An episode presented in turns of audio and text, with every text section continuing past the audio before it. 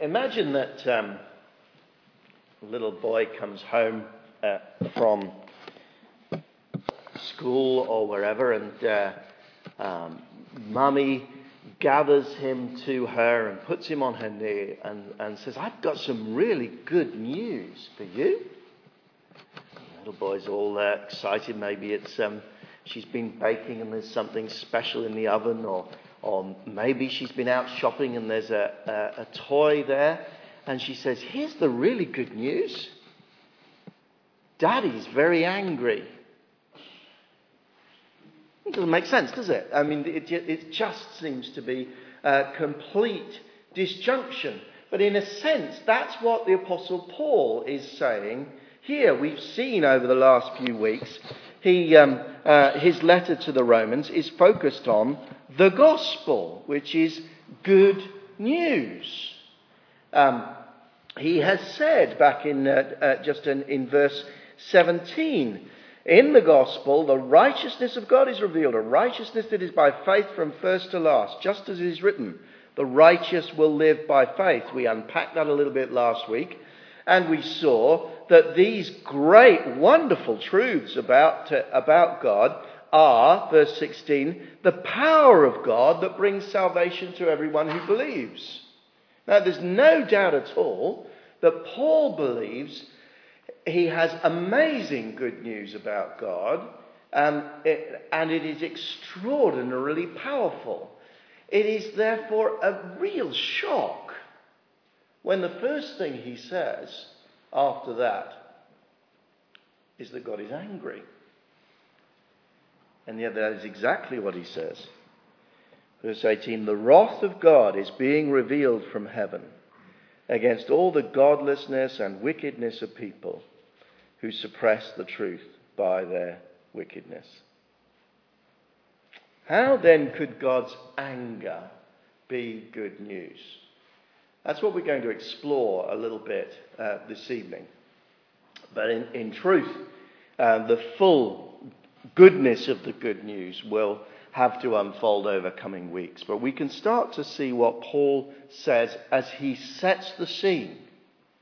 Why it's so important for people who, who believe the gospel, people who believe that the gospel is good news, also understand that God can be angry. First thing that we need to understand, though, is that there, there, are various, there are some qualifications that we need to put on this statement about the wrath of God. For a start, God is not intrinsically angry. Um, the Bible makes it very plain that there are certain characteristics of God that are intrinsic to Him eternally. He is love, says John. There is something in the character of God that, that could not be God. He could not be God were it not, uh, were he not able to express his love. He is love. His love is intrinsic to him. And then there are other things about God which are, which are, are not fundamental to his personality, and his anger is one of those.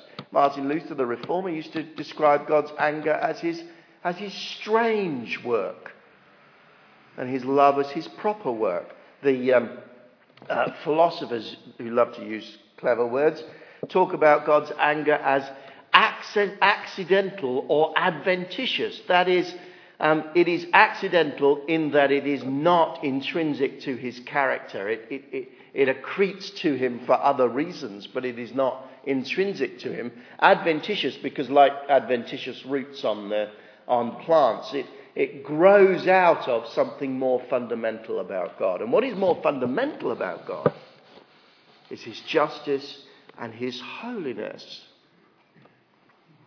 God is absolutely just. Indeed, the language that Paul the Apostle uses for that is he is absolutely righteous. By and large, he uses that word in, in, uh, uh, in Romans. And a part of that, the meaning of that word, not, not exhausting it as we saw last week, but a part of that, the meaning of that word, is that he must punish every single sin that ever happens in all of history. And he doesn't do that entirely dispassionately. He doesn't, he doesn't, uh, he doesn't do that in a sort of emotionally distant way. God is horrified by sin, horrified by evil. There is a deep visceral response in him which, which comes from his very heart. Not because he's intrinsically angry, but because he's intrinsically just, righteous, holy. And so this, this response arises in God's heart as a result of the evil that there is in this world. Now, lots of people find that very, very difficult to believe. They, their, their fundamental belief is in a nice, warm, cuddly, grandfatherly sort of God who, who just accepts everybody in a, in a neutral and a, and a warm and loving way. And what I, want to, what I want to say to those people is, is a God like that would not be really interacting with the realities of this world. If this world was a place where celebrity paedophiles got caught quickly and punished for their sins before they'd done much at all, then perhaps we could have a cuddly uh, God. If there, if there is uh, no war, or if uh, wars were always uh, waged by people with precision weapons who only kill the people who are making war and never kill innocent women and children, then perhaps we could cope with a, a, a cuddly God. If, if every couple who engendered a child between them did it in a, in a, because they were deeply committed to a lifelong loving relationship and to nurturing that child up into adulthood. And if there weren't thousands upon thousands of children in this country who grow up in, in dysfunctional homes without uh, both parents, who live with the emotional, educational, relational, and even medical consequences of, of, of neglect, if those things weren't happening, but perhaps there could be a nice, cuddly God who just uh, uh, soothed everyone uh, and stroked their backs and welcomed them in. But that is not the real world. Gary Haugen, uh, a lawyer who wrote a book, The Good News About Injustice, describes how he uh, had to go to Rwanda shortly after the genocides, where in 1994, where 800,000 people were killed. And he describes the minds of some of the people he met. They say, he says, fine, if being brutal makes you feel terrible inside, then don't do it. But it makes me feel powerful, alive, exhilarated, masterful, so quit whining unless you want to stop me.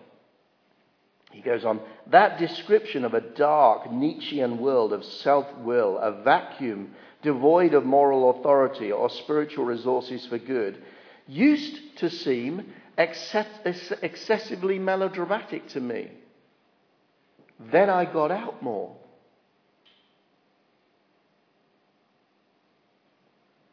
No, it, it, it is tough. It is difficult. It is a shock to read about the wrath of God. But actually, you see, when we plumb the depths of the evil that is going on in this world,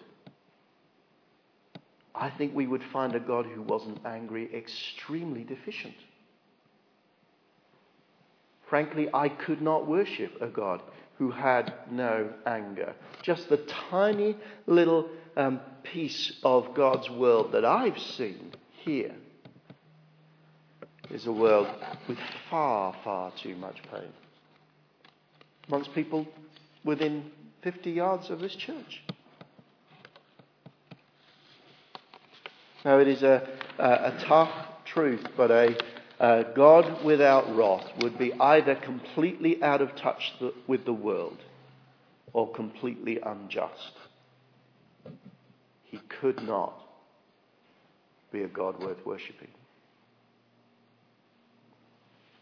So God is angry then says the Apostle Paul. We must understand that if we are to take God and this world seriously. But then uh, Paul gives us a, a second surprise as he describes the fundamental problem in this world that God is angry about. Did you notice that? Let me read verses 18 to 23. The wrath of God is being revealed from heaven against all the godless and wickedness, godlessness and wickedness of people who suppress the truth by their wickedness, since they, what may be known about God is plain to them, because God has made it plain to them. For since the creation of the world, God's, invisible qualities, his eternal power and divine nature, have been clearly seen, being understood from what has been made, so that people are without excuse. For although they knew God, they neither glorified him as God nor gave thanks to him, but their thinking became futile and their foolish hearts were darkened. Although they claimed to be wise, they became fools and exchanged the glory of the immortal God for images made to look like a mortal human being and birds and animals and reptiles. Fundamentally, he's saying that what has gone wrong in the world is that people have ignored God.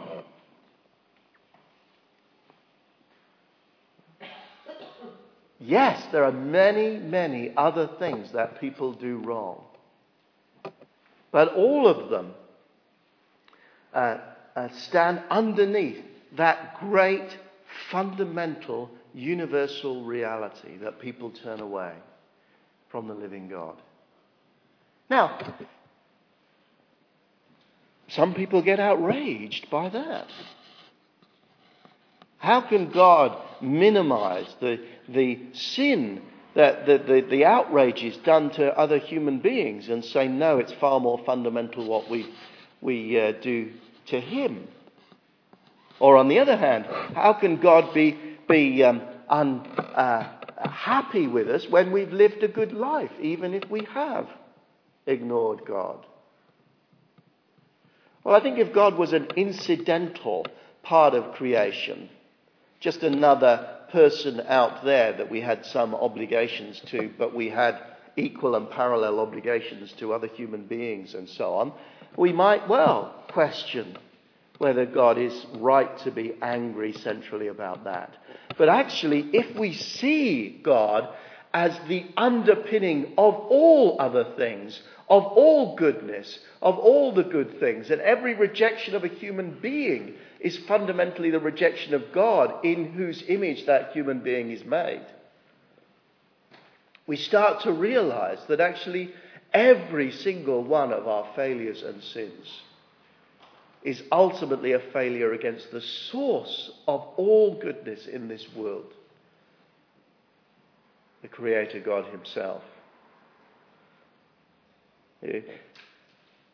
To ignore God, then, no matter how good our life might be, is like living in someone's house, someone else's house, and demanding that uh, um, we consider it our own and ignore the owner.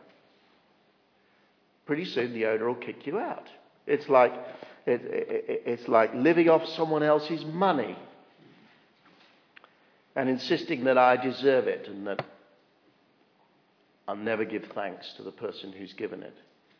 Pretty soon that person will close their purse. Here's a story, perhaps to try and illustrate the fundamental root of what sin is like. Was told to me many years ago by a, a friend from Kenya. He described a young boy who grew up uh, in a very poor family. His parents saved up all, the, all that they could and sent him to a good school in Nairobi.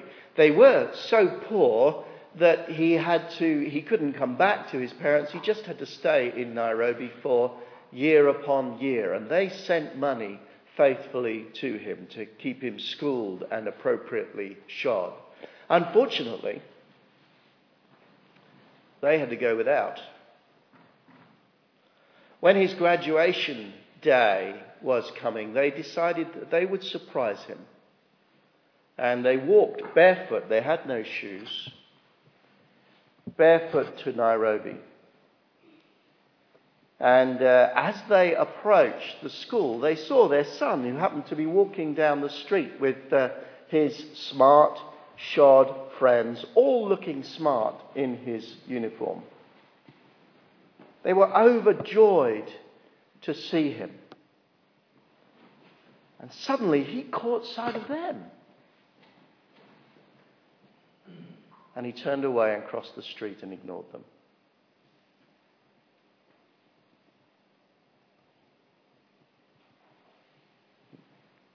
That's the nature of sin, you see.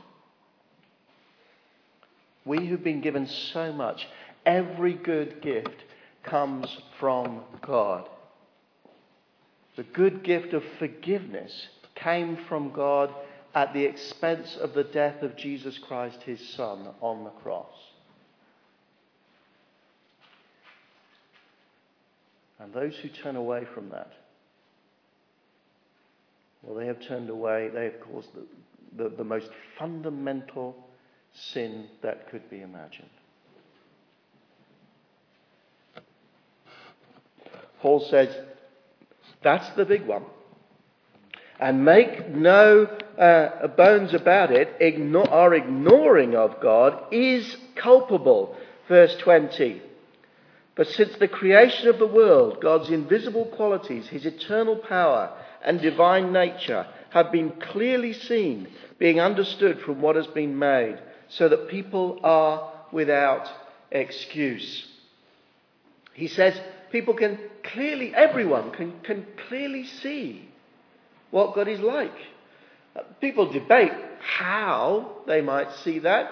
Some, some suggest that a close um, observation, particularly scientific observation of this world, can reveal the hand of the Creator God, particularly people who, who believe in, in, uh, uh, in, in, a recent um, uh, creation of the world by, by, his, uh, uh, by his own hands in, in a very recent past, suggests that if you look carefully at the world, you will see signs that God, the Creator, stepped in. Some people suggest that actually um, the way that we see uh, the, the, the, work of God in his hands is, is through observing biological systems and noticing what uh, scientists call irreducible complexity. How could something as complex as, as, uh, as Tony um, come, into, come into existence unless there was a God who actually had a prior um, commitment to make a Tony and a Dan and a Daniel and all, all the rest of them. They're called intelligent design, those people. Actually, the older um, understanding, I think, is the stronger one for what, of what Paul is talking about here. Um, people from John Calvin onwards have spoken of um, what they like to call a sensus divinitatis. That is, a deep instinct that there is a God. One of the reasons why I'm inclined to that, that belief is that the New Testament in particular is so strong that God reveals things to little children and hides them from the wise and learned.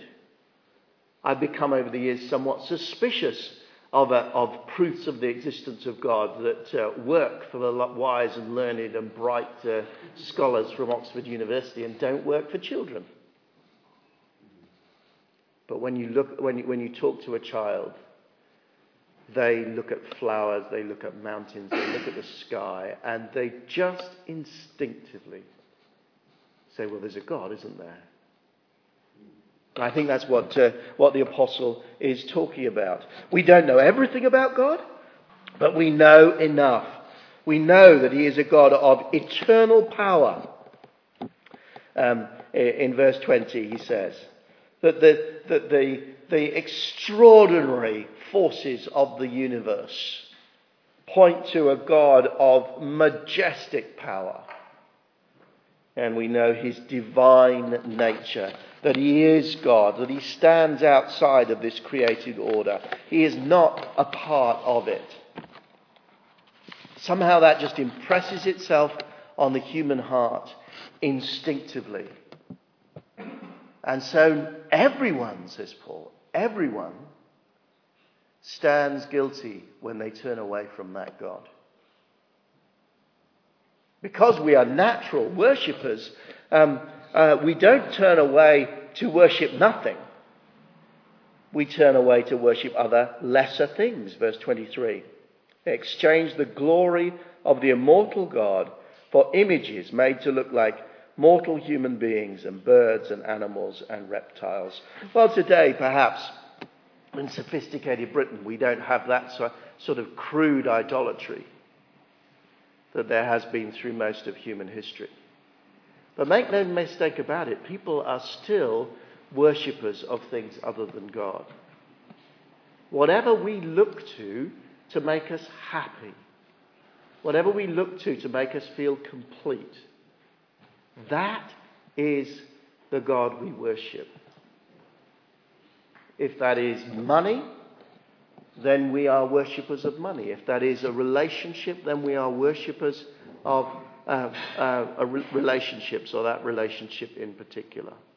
If it is status, then we are worshippers of status. Human beings are intrinsic worshippers. And if it is not the living God that we are worshipping, we are idolaters. We will be disappointed by the thing we worship. It simply will not achieve what we hope it will. Notice that mortal, mortal that the Apostle Paul put in twice there. These things we die. Why worship something that obviously dies? And if we are worshipping those other things, then the God of all creation is angry, says Paul. And we must face his wrath.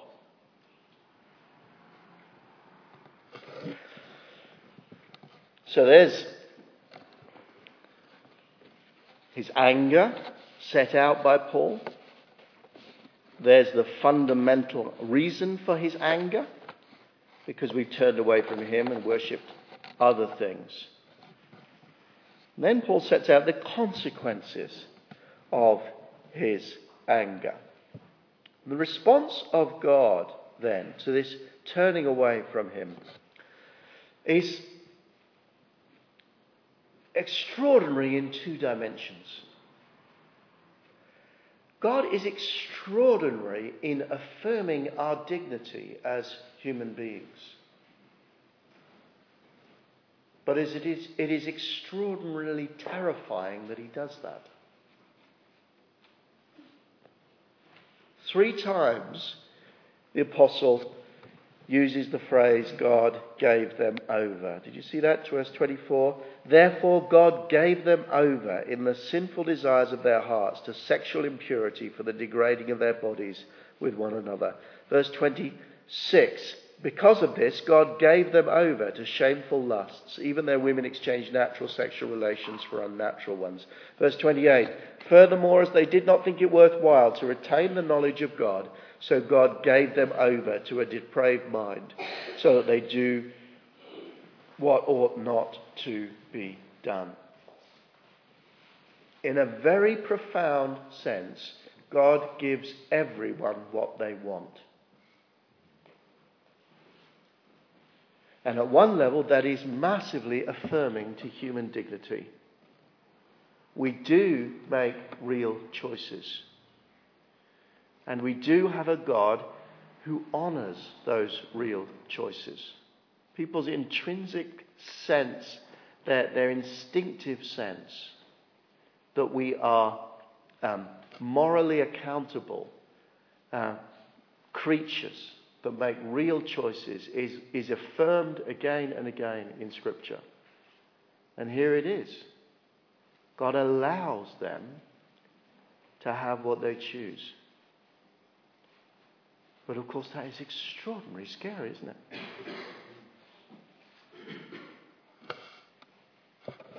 God gives them over.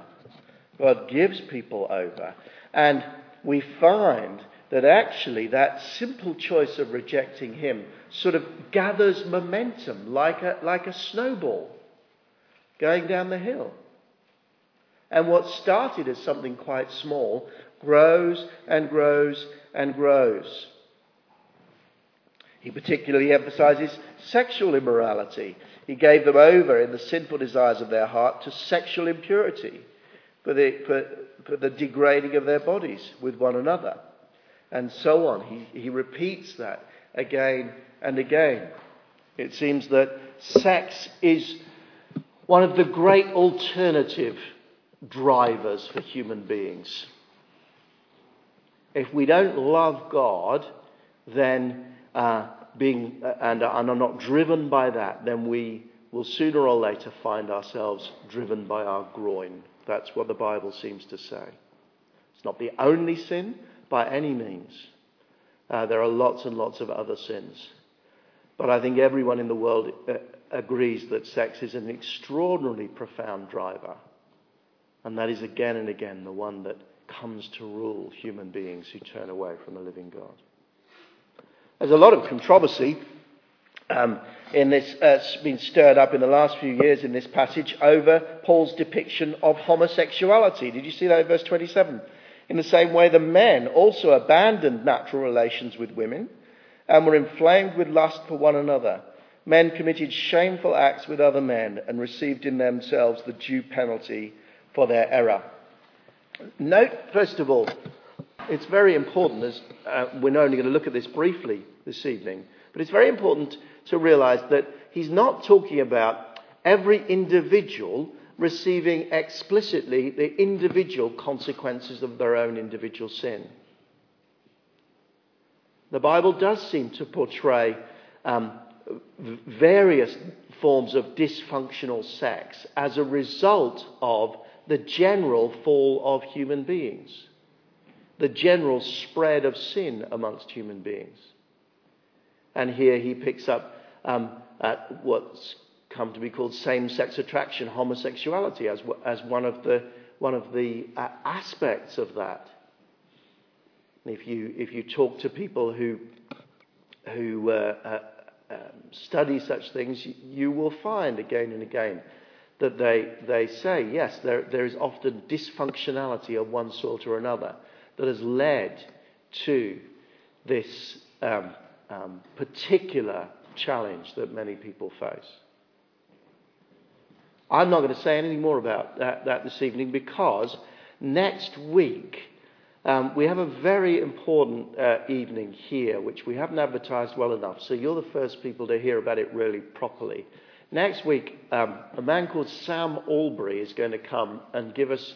Uh, we're going to give the uh, evening over uh, to time with Sam. Sam's uh, a minister in the Church of England, and uh, he struggles with exactly this issue with same-sex attraction. And I've asked Sam to come and talk about that, talk about what the Bible says, talk about his own um, personal experience and, uh, uh, uh, and also to give us, to help us to sort of navigate this particularly complex and politically charged issue at the moment. Do come along. Um, Sam's also really keen that if you've got uh, friends who are not yet Christians um, who might like to, to hear someone who is a, an evangelical believer, um, uh, has to deal with same sex attraction but wants to maintain a chaste life, um, do uh, bring them along. The one thing he said is, please not anyone who would be hostile. Um, so uh, Sam has only recently become really public in talking about um, uh, this issue in his life. And as you can imagine, this will be the first time that he's spoken publicly in a, in a meeting of strangers he feels a little bit uh, fragile about it. But do come along next week. We'll be advertising it in the church. Um, so back to this text. What does God do? God shockingly then gives us over to the desires of our hearts. It starts with, I don't want God to be the center of my life but it overflows into all sorts of other things. I could tell you story after story of how the, this snowballs in lives and in families. I'll, I'll, I'll tell you one. Four generations of a family that I know who lived very close to this church. The first generation um, were uh, regular worshippers before the Second World War um, here in this church, and by all accounts, they were godly believers. The next generation grew up in the Sunday school of this church but never did become believers. What happened was that um, they married, they got involved in the culture of the 60s, uh, wife swapping and drugs and all sorts of things. And uh, uh, uh one is still alive, but um, living in a very much diminished way. The son, though, the third generation from that, grew up in that chaos. He grew up to be an alcoholic. Um, I knew him quite well. Um, about five years ago, though, he died. And the fourth generation actually came to Sunday school again. And so far, he hasn't come to, to faith. He's a young, uh, he's a young adult. But I pray for him. And that story could be repeated again and again and again. A scholar wrote uh, a book a number of years ago called A Genealogy of Morals, where she traced the descent of a, a whole network of families who were very much involved with evangelical revival in the early and mid 19th century. But by the early and mid 20th century, all the members of those families were at the forefront, in fact, of the Bloomsbury set and so on, of radically trying to alter the morality of this country. That is the way that it goes. There is this inexorable draw that starts perhaps with a relatively simple, I don't want to know you, God.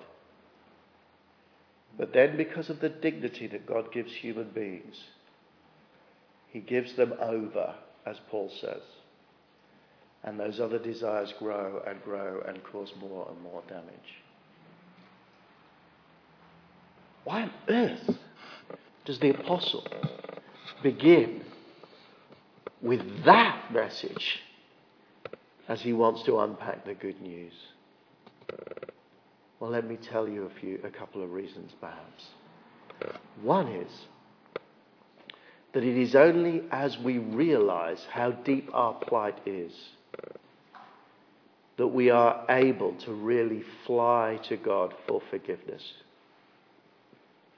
And he is going to unpack that forgiveness in Romans 1 to 4 very clearly very strongly. It is found through putting our faith in Jesus Christ and in his death on the cross.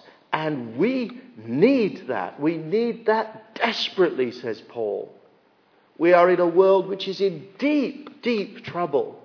We need that. We must fly to Christ for forgiveness. And the second is that God can reverse that process. Romans 5 to 8 is an unpacking of the new life that he gives to people who come to him for forgiveness, where those sins, the power of those sins, start to be broken. God can and does do that so that familial and downward spirals can be reversed and people can be made new, He can change us. There is massive, massive good news for us to engage with. But we must, first of all, hear the bad news. Mummy comes in, puts a child on her knee. Mummy knows the child has done something really bad that if that becomes a lifelong pattern could harden into a set of character traits that would do enormous damage to that child as they grow up, to their family, and who knows what carnage there will be. So, Mummy says, There is good news. Daddy's really angry. You need to understand how serious what you did, how seriously wrong what you did is. But you know, you can go to Daddy right now and you can be forgiven. And you know, we will love you and we will help you to grow into the adult you should be. That's the good news. But you must know what's gone wrong is really serious.